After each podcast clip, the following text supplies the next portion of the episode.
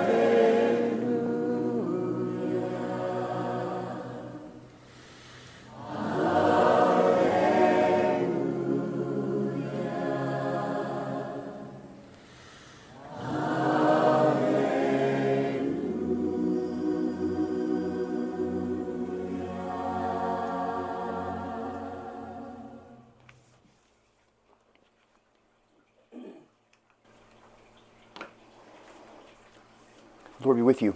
Also with you. A reading from the Holy Gospel according to Matthew. Then he called the crowd to him and said to them, Listen and understand.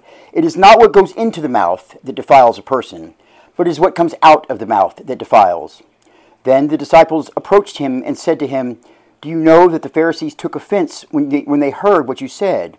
He answered, Every plant that my heavenly Father has not planted will be, will be uprooted. Let them alone. They are blind guides of the blind. And if one blind person guides another, both will fall into a pit. But Peter said to him, Explain this parable to us. Then he said, Are you also still without, without understanding? Do you not see that whatever goes into the mouth enters the stomach and then goes into the sewer? But what comes out of the mouth proceeds from the heart, and this is what defiles. From out of the heart comes evil intentions, murder, adultery, fornication, theft, false witness, slander. These are what defile a person, but to eat with unwashed hands does not defile. Jesus left that place and went away to the district of Tyre and Sidon. Just then, a Canaanite woman from that uh, region came out and started shouting, Have mercy on me, Lord, son of David. My daughter is tormented by a demon. But he did not answer her at all. And his disciples came and urged him, saying, Send her away, for she keeps shouting after us. He answered, I was sent only to the lost sheep of the house of Israel. But she came and knelt before him, saying, Lord, help me. He answered, It is not fair to take the ch- children's food and throw it to the dogs. She said, Yes, Lord, yet even the dogs eat the crumbs that fall from their master's table. Then Jesus answered her, Woman, great is your faith. Let it be done for you as you wish. And her daughter was healed instantly. The true gospel of the Lord. Praise the Lord, the word, the light. Okay, be seated, please.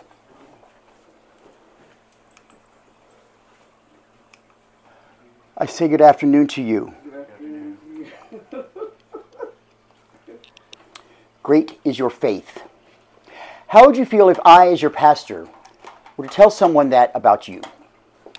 I'm guessing that you'd, you'd think uh, you must be doing something right. And to be honest, I've been around you folks long enough now to be able to say that, uh, say that about quite a few of you. We may be small, but our congregation is blessed to have a few people with a great faith. But what makes our faith great? This afternoon, Jesus encounters a woman whom he says has a great faith. Let's look at her faith and find out what exactly made it so great. The first thing we learn about this woman is that she is a Canaanite, meaning that she's from outside of Israel. Jesus is in the region of Tyre and Sidon, north of Israel. Now, the people he's coming into contact here are Gentiles, pagans, people who are outside of the covenant of Israel. Now, while Jesus and the disciples are traveling, they come across this woman who comes up to him and says, Have mercy on me, O Lord, son of David. My daughter is severely oppressed by a demon. Now, what makes this cry for help important is what this woman calls Jesus. Son of David is a messianic phrase reserved for the descendant of David who would be the promised Messiah. So, it's clear that this woman, even though she is not a Jew, has come has some knowledge of the Jewish region, uh, religion and knew that there was a promised Messiah from David's line. We can also believe that she has heard about what Jesus has been doing, the word he proclaimed, the signs that he performed, and from here, knowledge of the prophecies of the Messiah was able to put two and two together and realize that Jesus was the long promised Messiah. She knew that Jesus had power, had the power to help her. So, being the good mother that she was, not wanting her daughter to suffer, she saw Jesus, came up to him, cried out, and asked him to have mercy on her. Now, that's quite a statement of faith in and of itself, but there's more to it. At first, Jesus doesn't answer her. Not only that, but the disciples also beg Jesus to send her away because she is crying out after us. Perhaps they thought she's not part of the club, doesn't meet the criteria for admission to see Jesus, especially considering her behavior here. Now, in Jesus' time, women didn't go running after rabbis or teachers and cry out after them like this woman is doing with Jesus. It was viewed as shameful, yet she doesn't care what others think of her. She knows that Jesus can help, and she's going to do whatever it takes because Jesus is the only one who can help.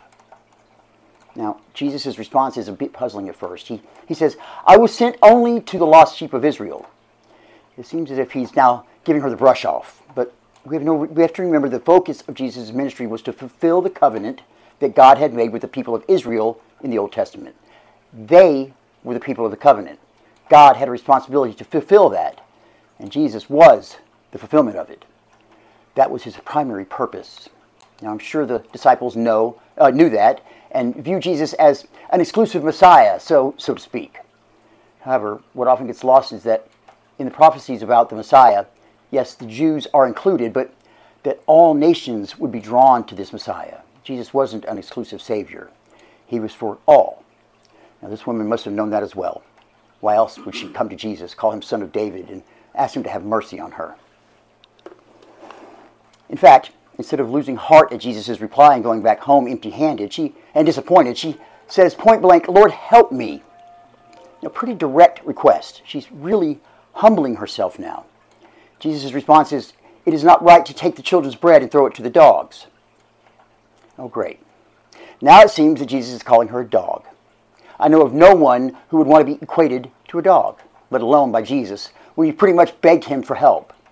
But we see how deep this woman's faith really is. She's not leaving.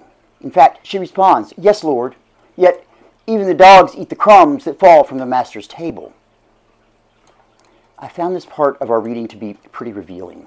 You see, Jesus got into several debates in his ministry with some, some folks who were considered to be the religious elite of the day, people like the Pharisees. They knew their scriptures inside and out, and when Jesus would debate with them, they'd come out on the losing end. They couldn't counter his arguments in the end, and you never heard Jesus say, Great is your faith to a Pharisee. Yet here, this woman has a response for Jesus' argument. She says, Yes, Lord, even the dogs eat the crumbs that fall from their master's table. She knows her place. She knows that she's not part of the covenant with Israel. She's content being the dog that gets the gracious crumbs. When you think about this, it's quite clear that Jesus wants to see how deep this woman's faith really is. When she responds in faith to Jesus' statement, he knows she really believes that he is the promised Messiah, the Savior of the nations. That prompts him to say, Great is your faith. Now, some this afternoon who would preach on this text would put the focus on the healing. They say that if you believe enough in Jesus, then he will do whatever you want him to do. That goes along the lines of prosperity theology. But the healing is not the focus of the story here. The focus is on the faith of the woman, how she got that faith, and how she displayed it. Now, remember last Sunday in our reading from Romans chapter 10, St. Paul wrote that faith comes from hearing, and hearing through the word of God, of Christ. And, and here we have an example of it. This woman had heard the word about Christ, the word created faith in her heart, and she believed that Jesus was indeed the Messiah. It's the same with you and me. This afternoon, you have heard the word proclaimed to you through the gospel reading, and you understand that Jesus is the Christ, that true faith is in Christ alone for our salvation. So, now that we've gone over the gospel reading for today, let me ask you how great is your faith? Does your faith compare to this Canaanite woman? Would you be willing to suffer ridicule, embarrass yourself, do whatever it takes to be in the presence of Jesus like she did? We are so blessed to live in a country where we're free to come to church every Sunday without obstacles or people threatening our lives. Yet, statistically speaking, nearly two thirds of the people who are on our membership rolls do not attend church each Sunday. And being such a small congregation, that's a significant amount of people. Some of you haven't been very regular in being here this summer either. It begs us to ponder the question why? What's wrong with our faith that we don't want to be in the presence of Christ each Sunday? If Jesus provides forgiveness of sins, life, and salvation through His Word, and this is the place where His Word comes to us through preaching and the sacrament, then why would we want to be anywhere else on Sunday afternoon? What's more important than the gifts that Christ gives us in this place? Here we also learn that the real object of faith is, uh, what the real object of faith is. Too many times in today's world, Christianity is treated as a how to religion. You can go to churches that, and hear sermons with topics like how to be a better spouse, how to raise perfect children, 10 easy steps to building relationships with others, 15 steps to living your best life now, and so on and so forth. What is the object of that kind of faith? While these messages may seem more practical, they are messages that can, are they messages that can save. Now look back at this Canaanite woman. Did she on her own have the power to heal her daughter of demon possession? No. Not one of those practical messages would do her a bit of good. In the same way, we can't fix our main problem. Our main problem is simply the fact that we all have a sin problem. We have our sinful natures, and ever since the fall into sin, things in this world don't work the way they are supposed to. For this little girl in our reading, she was severely oppressed by a demon. For others, bones get brittle and broken, organs shut down, tumors grow in places they aren't supposed to. We get sick. And it's not because of any specific sin, that's just life in a sinful, fallen world. While God gives us medicine and other things to help us cope with these issues, it only prolongs the inevitable that someday we must face death. I know of no one who can, in the end, get around that. And I've yet to find a preacher who can give you a 10 step sermon on avoiding death. But the good news in our gospel reading is that this woman found healing for her daughter in Jesus. The woman didn't believe in her own strength. She didn't think that if I believe hard enough, then Jesus has to heal my daughter. She simply believed that Jesus had the power to heal. The object of her faith was Jesus. Faith in herself or anyone else wasn't going to help her one bit. Likewise, when our faith is Christ centered, when everything we say, everything we do in this place points us to the cross, we ensure that our faith is in proper perspective. This afternoon, we confess that we are sinful in thought, word, and deed. We, like the Canaanite woman, must ask for Christ to have mercy on us because we know that Christ can save us from sin and death and the power of the devil. Jesus took care of our sin problem for us when he went to the cross, died for the sins of the world, and rose again to defeat the power that sin, death, and the devil had on our lives. And now, he gives that forgiveness, life, and salvation to us freely. He gives it right here in this place where we hear his word proclaimed. You come up to the altar and hear him say, Take, eat, this is my body. Take, drink, this is my blood. given and shed for you for the forgiveness of all of your sins. Jesus doesn't leave the job half done. He doesn't just forgive the little sins and leave you to suffer for the really big ones. He forgives you for all of your sins, every single one of them. Even the sin of thinking we are better than others, or thinking that our church is some country club that only those who fit a certain description can have access to. And how do we learn what Jesus has done for us? Through His Word. Remember, faith comes from hearing, and hearing from the Word of Christ. You're only going to hear it by staying in the Word. Great faith stays that way by staying in the Word of God. That means we have a desire to be here on Sunday afternoon to hear that Word proclaimed to us in worship. We want to study our Bible in, in, uh, during the week. For those of you who have children, you want them to have that great faith. So you enroll them in Sunday school and get them in the habit of being here for worship also. I'm going to challenge you, parents of Sunday school age children, to show them how important a great faith is and great faith in Christ is by not just dropping them off for Sunday school and picking them up, or that church is something you do on Sunday morning when you don't have anything else going on. But by bringing your children to church on a weekly basis, you will instill in them the, the realization that there is nothing more important in life than a great faith in Christ. Great is your faith. Jesus said to the Canaanite woman in our gospel reading today. She didn't let anything get in the way of being in the presence of Christ. She knew that Jesus was the promised Savior, the promised Messiah.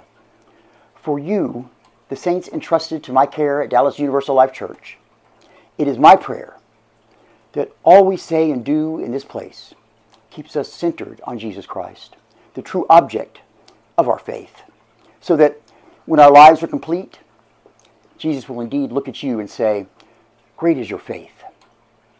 May God grant, may God grant that faith, that faith to you through his word in Jesus' name. Amen. Now.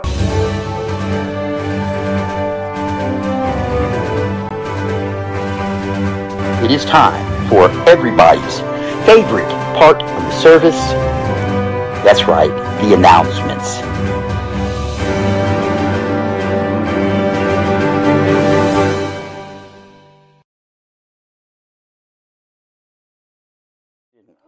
Surprised you didn't come today.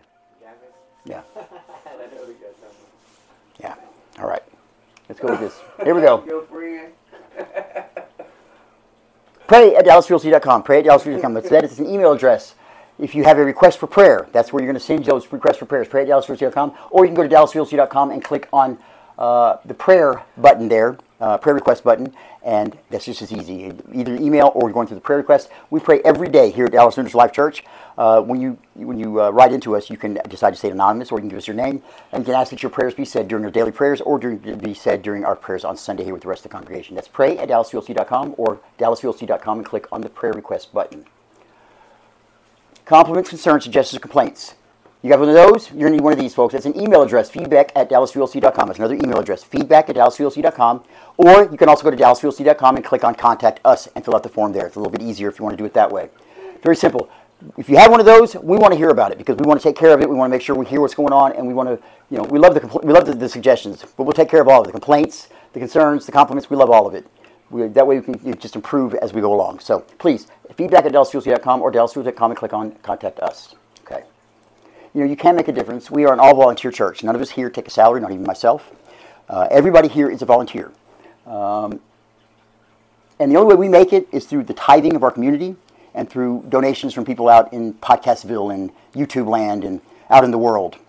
Um, and at this time of the service, I always have to ask, you know, we need some money because that's my job. And I'm not very good at it and this is the worst, the worst thing that I can do about my job is it's the hardest part for me to do, and I'm, I'm, not very good at it, but I have to do it every week, and so I do. Um, in order to keep our doors open, we have to have uh, donations. We have to have ties. We have to have people that are that, that believe in what we're trying to get out there. That with this true message, the actual real meaning of Christianity, what it really means, the the idea of a God that's all loving, all forgiving, and all accepting. A God, a God that that that all paths lead to. Um, and if you believe in that and you're out there in YouTube land or Podcastville or out there in the world, we could use your help. And we ask that you send your donations to DallasULC.com and click on the button for donate. Uh, all of your donations are tax deductible. We are a 501c3 tax exempt organization. Um, just as a little perk there. And uh, anything you can send, nothing is too small. We, we, we really appreciate uh, any kind of help we get from, from the world uh, to help us continue getting our message out there. Now, I always get, you know, Bishop, I love your church and, and I really want to help out, but guess what? I, I'm broke. I don't have any money. When I look at the person, I'm saying, well, you know? I'm broke too. I don't have any money either. So you can just do what I do, do what else we all do. You volunteer, and your time is your money. Um, you can make a difference that way as well. To simply to do that, you just go to dallasulc.com, click on the button for volunteer. There you'll find a list of the positions we have available for volunteers. If you don't see something you like there, that's okay. Come on in anyway. I guarantee I will find something for you to do, and I guarantee there's enough work for you to do.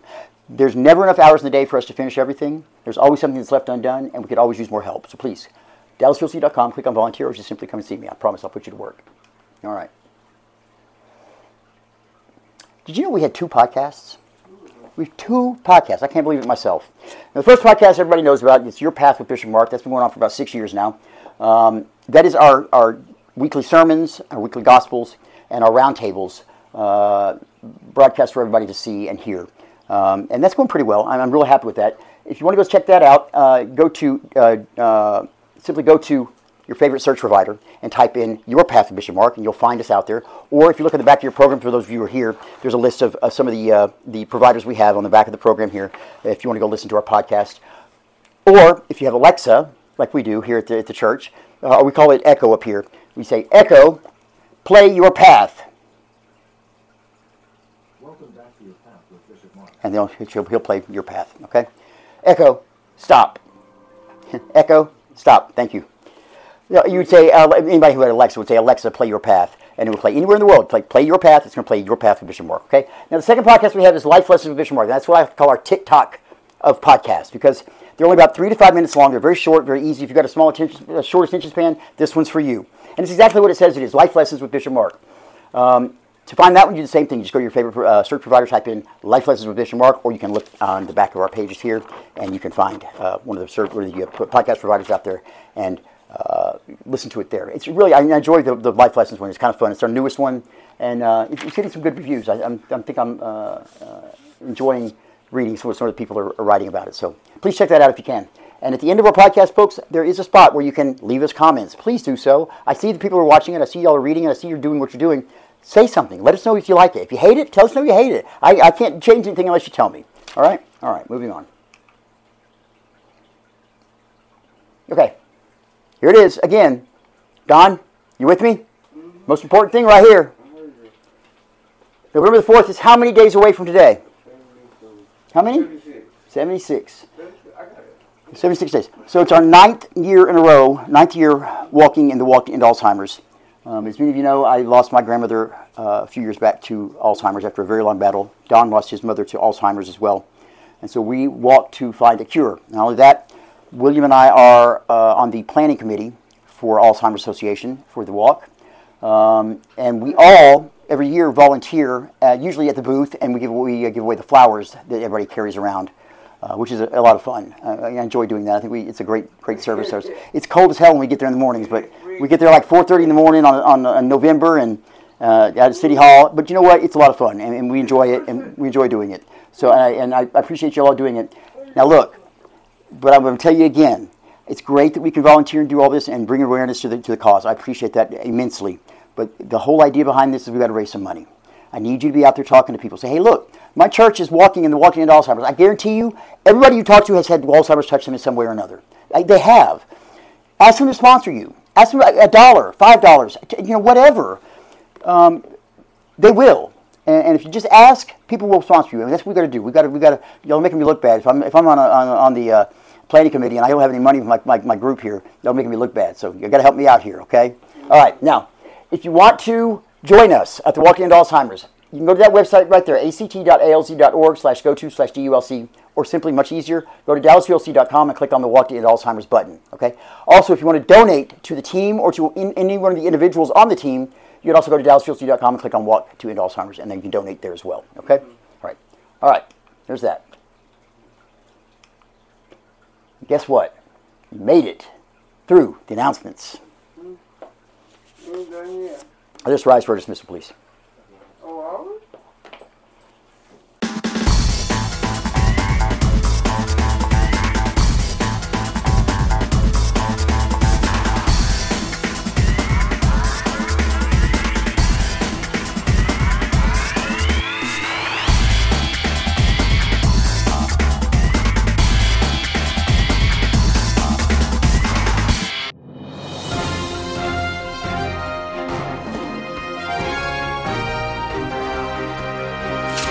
This is Your Path with Bishop Mark from Dallas Universal Life Church in Dallas, Texas. Forget what you think you know about church.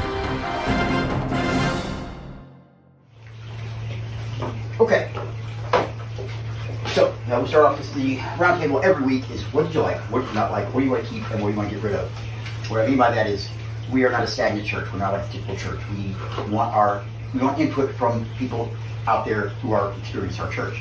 So when I say what do you like, what do you not like, I mean. What do you like, what do you not like? What do you want to keep, what do you want to get rid of? I mean it too. If you have one of those things, you chime in any time when we're talking here, um, roundtable is to talk about our, our sermon, talk about our gospel, talk about any of the other readings, any other, anything about your Christianity you want to talk about, anything about your faith you want to talk about, anything in your life you need to talk about with us, we can talk here. Um, the cameras that are here um, are here. They do broadcast. They do broadcast out to the world. If you feel that the conversation that we're having is getting a little too serious, a little too personal, those cameras can go off in an instant. You can say so. Um, it's not a problem. Uh, the, the focus is on us here. I'd like to share it with the world just so they can you know, learn some things, hopefully from us. But when it comes down to that, that's that's y'all's decision. Okay. All right. So I try and shut up during this time and let y'all talk. I did all that talking earlier, but I never do a very good job of it. So we're going to try. All right. So today we had talked about what? We talked about faith. Talked about the great is your faith. I have that tattooed on my wrist right here. Do you? Why did you have that tattooed there? Um, to be honest with you, Mhm.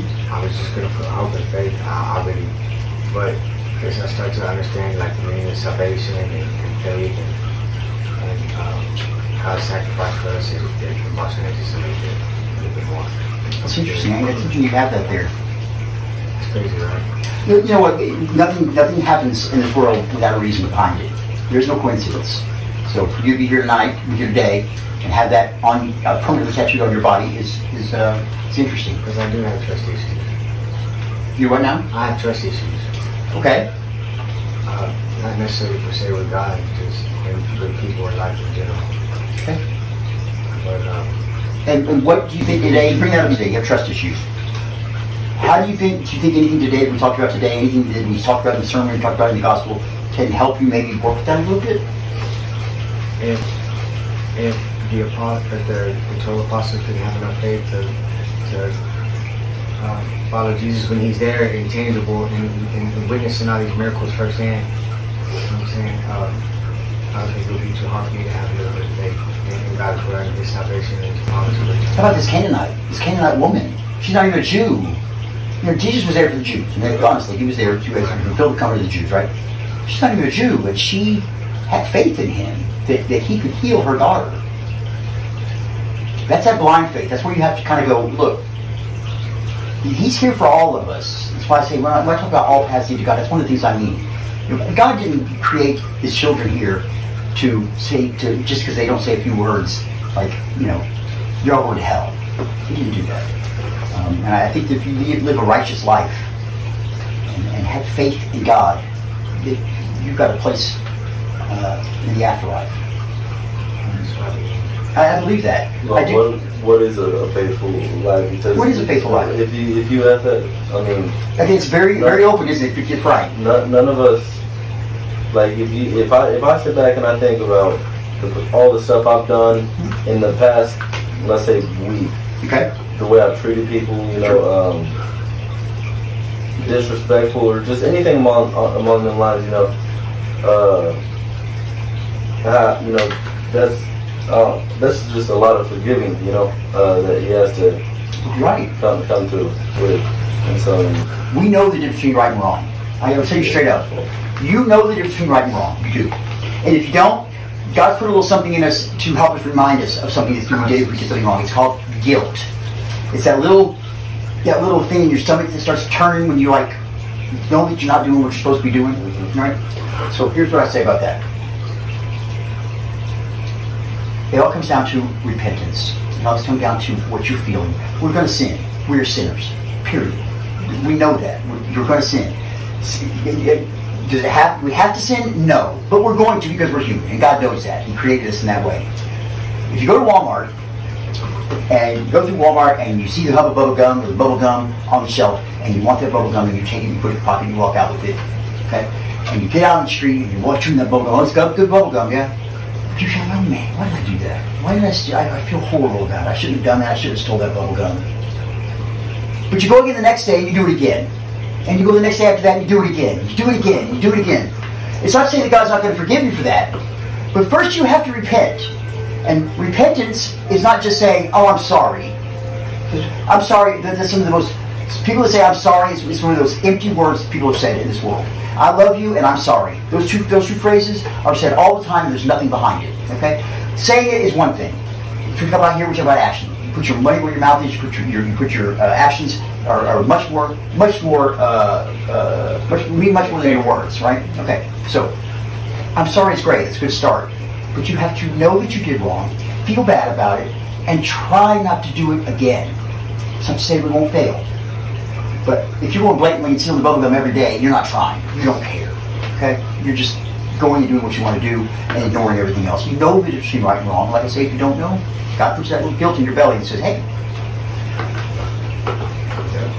it's, it's pretty simple. I mean, it's, it's one of the hardest things to do. To live that kind of life. And here's the other thing that's going to make it really interesting for you. We have these commandments. And we have the Ten Commandments, all these rules and regulations we're supposed to follow, right? How we're supposed to live our life. That's, that's how we follow our life. That's what we're supposed to do, right?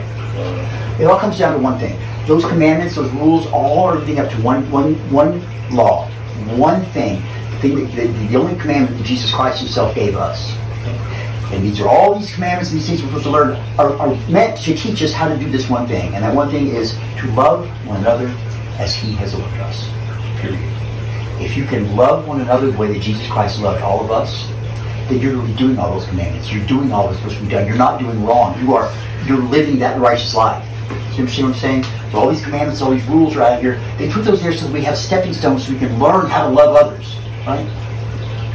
That's all it comes down to, though. It's the most simple thing in the world. If you love one another as I as He has loved you, you're doing right. You're doing great. You're doing what you're supposed to be doing.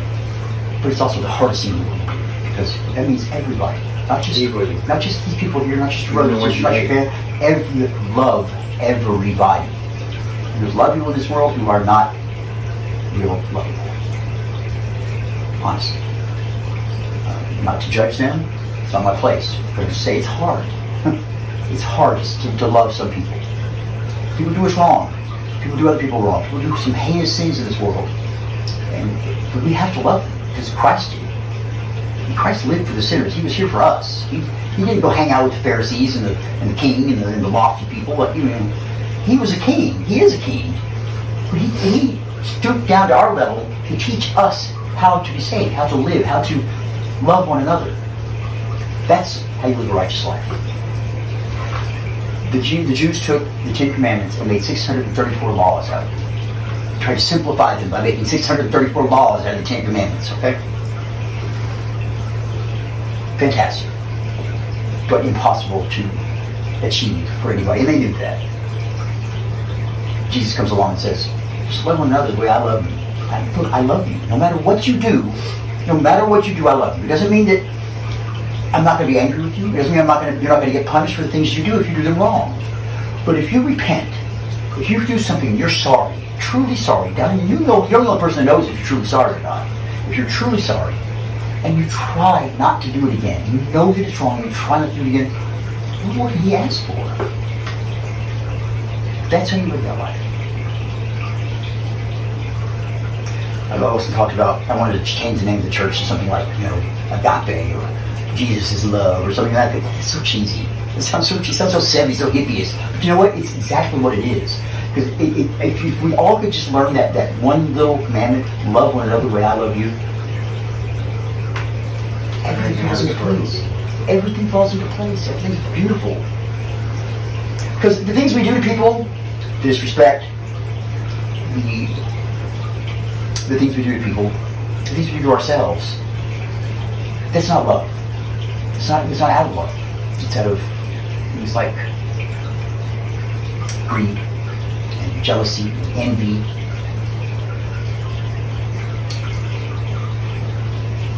One of the biggest things we talk about is, is to not co- covet, covet your neighbor's wife. Covet your neighbor's wife, one of the, the commandments, right? And that goes along. Just, it's not just about your wife, their wife. It's saying, look, mind your own business. You don't need to be looking at your neighbor's life. You don't need to be looking over the fence. You need to worry about your own life and take care of your own business. That's what it means. So if you're loving everybody, if you're loving everyone, you're not looking over. You're loving them, but you're not looking over and being jealous or being envious of what they have and what you should have and what they how they got it. And it doesn't matter. Worry about yourself.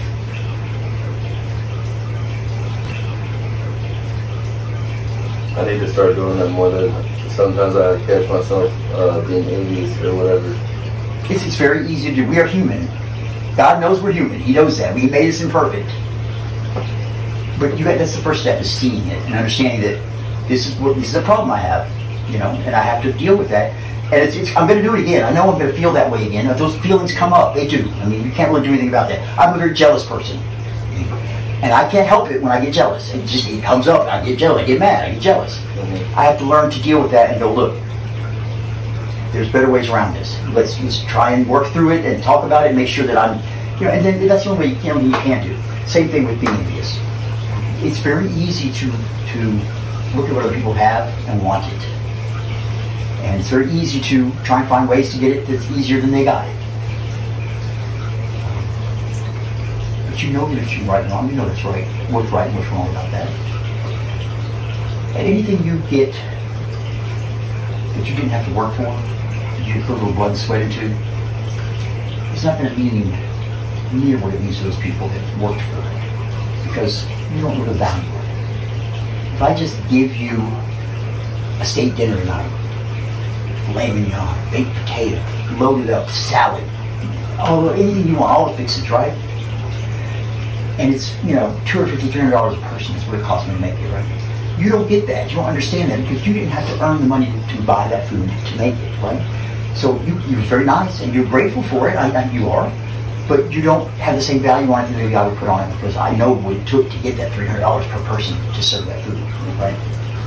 It says uh, something worth having doesn't come easy, and something come easy isn't worth having. Absolutely. And that, you know, there's these little phrases we have in the world, all these little sayings, you know, little things. And the reason we have those little sayings that go on and on and on for generations and generations is because they're true. That's one of them. And the funny thing about that is most of them are, uh, are rooted in biblical texts. These are kind of simplified usually, but rooted there in the, in the texts. A. The Bible is a wonderful book. It's a wonderful study guide. You have to remember, though, it is God is just, just completely um, divinely inspired. God blew His breath into that Bible. But since that time, a lot of hands have touched that Bible. A lot of hands have changed that Bible. A lot of hands have done things to that Bible that they shouldn't have done, either by mistake, by accident, or on purpose. So you have to take it with a grain of salt. You have to look at that Bible and go, "Here, look, here's here's what we got, right?" And it doesn't make sense, if, if what you're reading isn't making sense to what you've, what you've read with the rest of the Bible, I mean, again, you know there's between right and wrong. It's not that difficult. If you see something that goes, it goes, "I- that doesn't, that just doesn't fit. Something's wrong here. And it probably doesn't fit. And you have to take things out of the Bible with a grain of salt. Um, and you Christian church would be cringing right now with me saying that because they believe that every these people that are literalists believe that every word in the Bible is, is true. Every word in the Bible actually happened. Look, it, it's great to think that.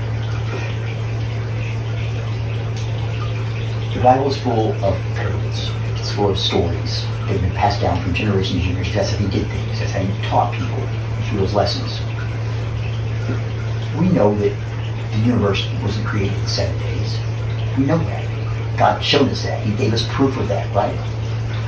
We also have proof of things like evolution, where we see that there wasn't Adam and Eve necessarily placed here and we evolved from, we came from that, right? We evolved from other animals. We became, we, you know, improved our, we improved as people and became people, you know, starting out as something, microorganisms and moving up, moving up and moving up and moving. up. And again, we have proof of that.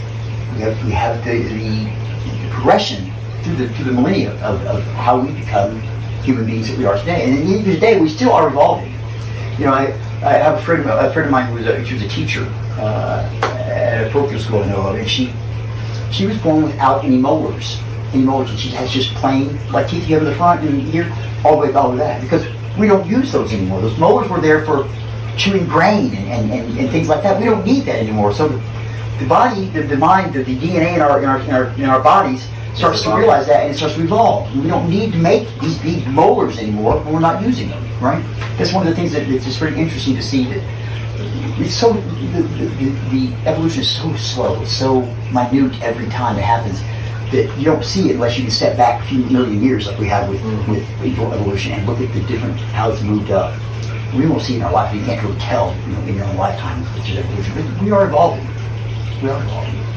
Mm-hmm. So the literalists that, that believe that the Bible is every every single word of the Bible is true, is, is, is an actual story, it's actually happened. Well, look, that's that's fine. You believe that. That's great. Does it really matter if if there was Moses and the, and the floods and, the, and, and, and they really were people? Does it really matter? No, because they're there for a reason. The, the stories are in that book for a reason. They're there to teach you a lesson and you can learn a lesson whether they were real or not. The story didn't have to necessarily be real, and it makes it a little more easy for some people like this. There's only one story in that Bible that I, that I know that I need to have true that really happened, and that's the, the story of the birth, and life, and the death, and resurrection of Jesus Christ, which I know happened because there's actually proof of all of that outside of the Bible.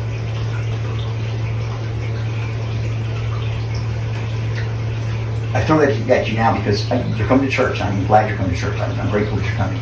But I want you to see where I'm coming from and why we're a little bit different. Why we don't just fall into the mold and say, "Behold, because they said so, it's true."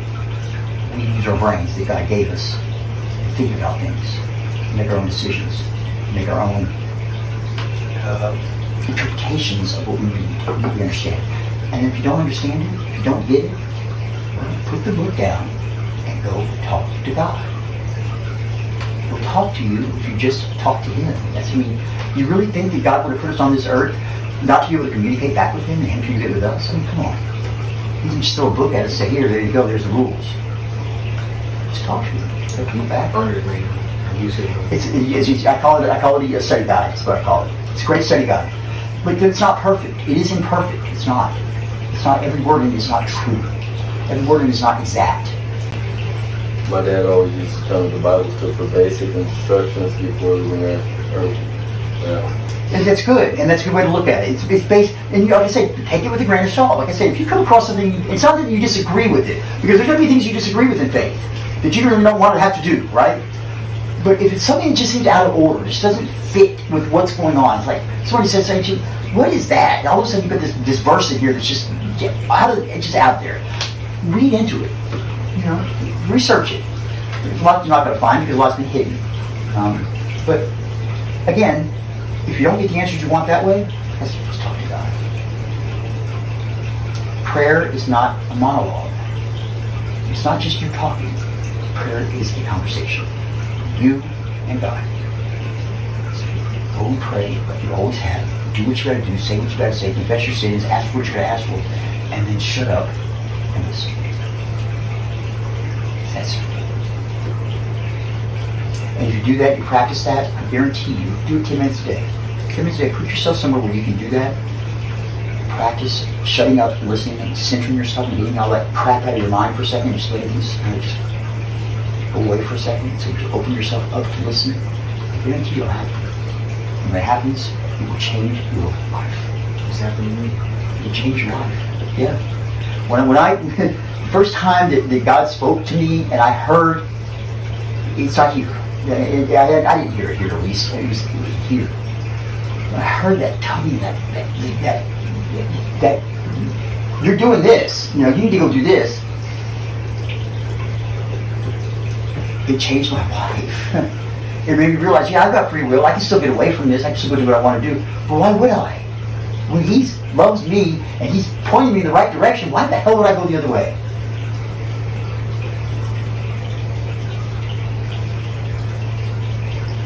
Do you think?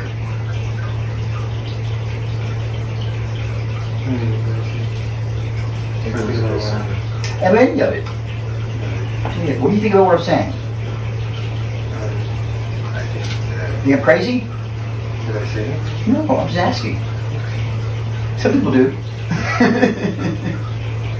I think that uh, whatever you feel in your your own being, your own soul, as like you know, and what you experience, um, it, it affects who you are. Absolutely. Right. And so, what you experience and what that feeling was could be Mhm. different from Oh, what, what anybody else's experience Absolutely with that feeling. And how it impacts them is as based off of just like whatever they, you know, they've been through. Our relationship with God is going to be individual. It's going to be different. Just like your relationship with anybody else. You know, I can have a relationship with you, he has a relationship with you, and we're totally different. I mean, we have a different kind of repertoire than you have with him necessarily, right? Know, we do different things together. We, you know, it's just you have different ways of, of interacting, and that's going to be the same way with God. You're not going to interact the same way as everybody else does. It's you're very true, um, and you're going to find that people. That's what's so good about having a round table or having a church like this where you can sit and talk about those things is you can take the experiences of some of the other people there and maybe learn from them, maybe get something from it, catch something from it, or just put it away in the back of your mind and maybe use it later in life. Um, that's one of the ways that, that, that, that being in church, that having the fellowship we have here, can strengthen us. Because by ourselves, I guarantee you, by yourself, you cannot do this. You cannot do this earth, you cannot do this life by yourself. When the, the hurricanes of life come, when, when the earthquakes hit our world, when the tornadoes come and ravage us, if you're standing there by yourself, you're going to sink. You're going to get sucked into the air. You're going to fall. But if you put the strength in numbers of your family, I say your family, I mean your, family, your true family, or your family here at church, or your friends outside of church, your family. That's what we call it, family. You put that strength, put all of your strength together during those times, and you make it. You pull through. You pick up the pieces and you start again, together. And you're stronger for it. For it. That's what life's about.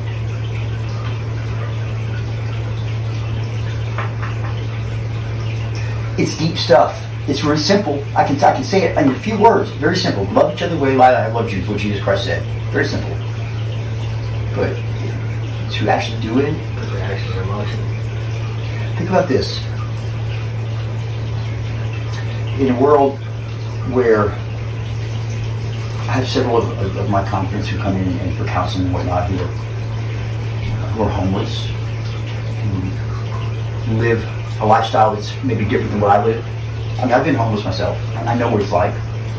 Um, but they have, there's a, a certain etiquette on the street that maybe you don't have it anywhere else, right? So when somebody disrespects you on the street, your street cred is, is at, at is, is vulnerable at that point. In other words, they could be you, they can talk about you now. If you don't do something about it and, and they set up your name, you're going to be they're going to talk. Your, your street cred's going to go down. Credibility, right? Now, how does that come into our Christianity, our faith? In Jesus Christ. If Jesus Christ were there, he would, he would not take revenge ever. Revenge is would just hurt you more than anything. Something I believe in this world, in this universe, that everything is equal and always will be. There's a cause and effect for everything.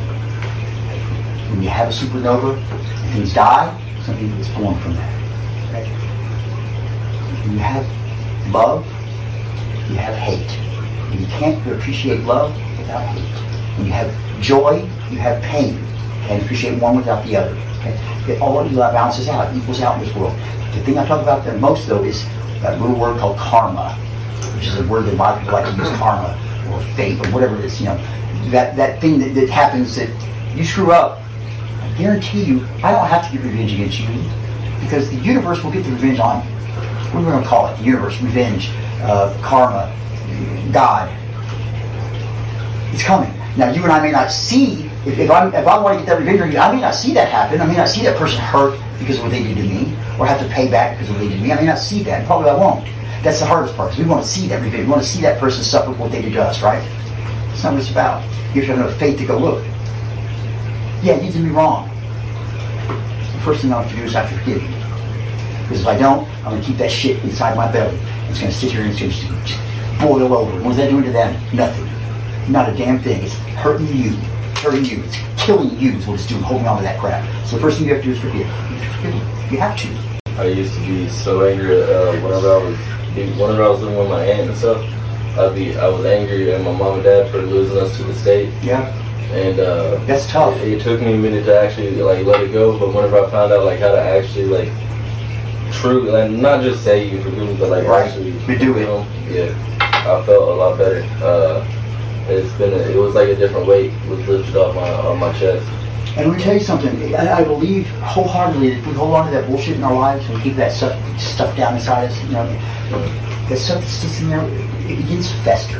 You know what festering means. It means it turns into pus and it's infection. And I believe that things like leukemia and cancers and heart problems and those disorders that people get, these horrible illnesses that come up that we don't know about why we're getting them, there's why you're getting them you're allowing that poison to stay inside you, that hate to stay inside you, that, that anger. And it starts to spread through your body and it's going to do nothing but kill you. And to have that anger against somebody, to, to want revenge on somebody, let me tell you what the Dalai Lama says about that. To want revenge on somebody is like, like uh, taking a cyanide pill and hoping that the other person dies. Because that's what you're doing. You, yeah, you can get revenge on them, but that just continues to hurt you because you're still holding on to that hate. It's amazing that you were able. That, that's a tough one to move on from. So, you, I, I mean, I've seen uh, a lot of families go through a lot of strife. That's a tough one to lose their, their kids like that. And I don't, I don't know your relationship with your parents at all. I can say I hope that, that they um, had some regret about it and maybe have. Hopefully, they rekindled the relationship with you at some point. I hope. And, and that forgiveness is so important. And uh, that's they ought to be very grateful that you were able to do that. And you should as well too. You should too, because you know you only get one mother and one father in this world. Absolutely, that's what that's what I think too. You know, uh, because I don't know, I feel like a complete prick if I was if like my dad was to pass, and you know, I've heard I've, I've spoken to some people that you know their last words to their people were you know, f you or you Oh, know, yeah. a whole bunch of other stuff, and that's I just didn't want to feel that side of it. So, I mean, The tomorrow isn't promised. The next minute isn't promised to any of us. Any of us. And COVID kind of taught us a lot about that. I mean, I, I, a good friend of mine lived right up the street in his 30s, much younger than I am. And he finally found him dead in his apartment from COVID. Been there three days, just sitting there. Died of COVID. Alone. Horrible. You don't know what tomorrow brings. So live your life now as if it were your last. And I I don't mean go out and have a good time, at party, and do all that. I mean, when you talk to people, remember that it could be the last time you speak to them. Don't sit there and dwell on that. I don't mean that. I mean, just get in the habit of being, of truly saying what you want to say, not necessarily what anger or emotions tempt you to say. We all get angry. We all say things. If you do that, you need to, as quickly as possible turn around and say, look, I didn't mean that. I'm sorry. You know, I was angry. It's hard to say that. It's hard. Like I said, you have that street cred. You look at yourself and you say stuff like that. Right? Look at where you want to look.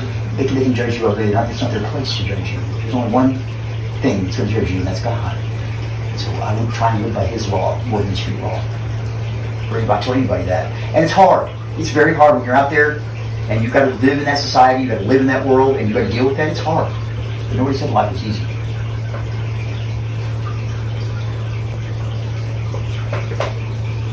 We talked about a lot. We got a lot out there today. Anything else, guys? Any more for me? Think about what we talked about today. I think I think if you'll come up with some stuff as you leave this week and think about life and how you're living your life and things like that, start kind of just thinking about what we're going to talk about next week. And if you, if you have questions and things, put them in the back of your mind, write them down if you have to. In the next roundtable we have, sit and talk about it. It really does. I, I, I love hearing about your lives. I love hearing about your stories and, and how you're living your life and how some kind of challenges you're having and working through them. That's that's that's awesome for me. That's that's, a, that's, what I'm here for. So, all right, let's circle up and pray our way out of here and call it a day. And get about that.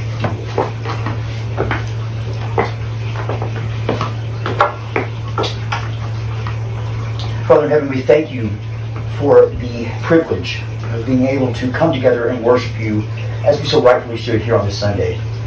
Um, Lord, please watch over us this week. Um, help us to have that faith as that Canaanite woman had, to follow in Christ's footsteps, to do what is right, because we do know the difference between right and wrong.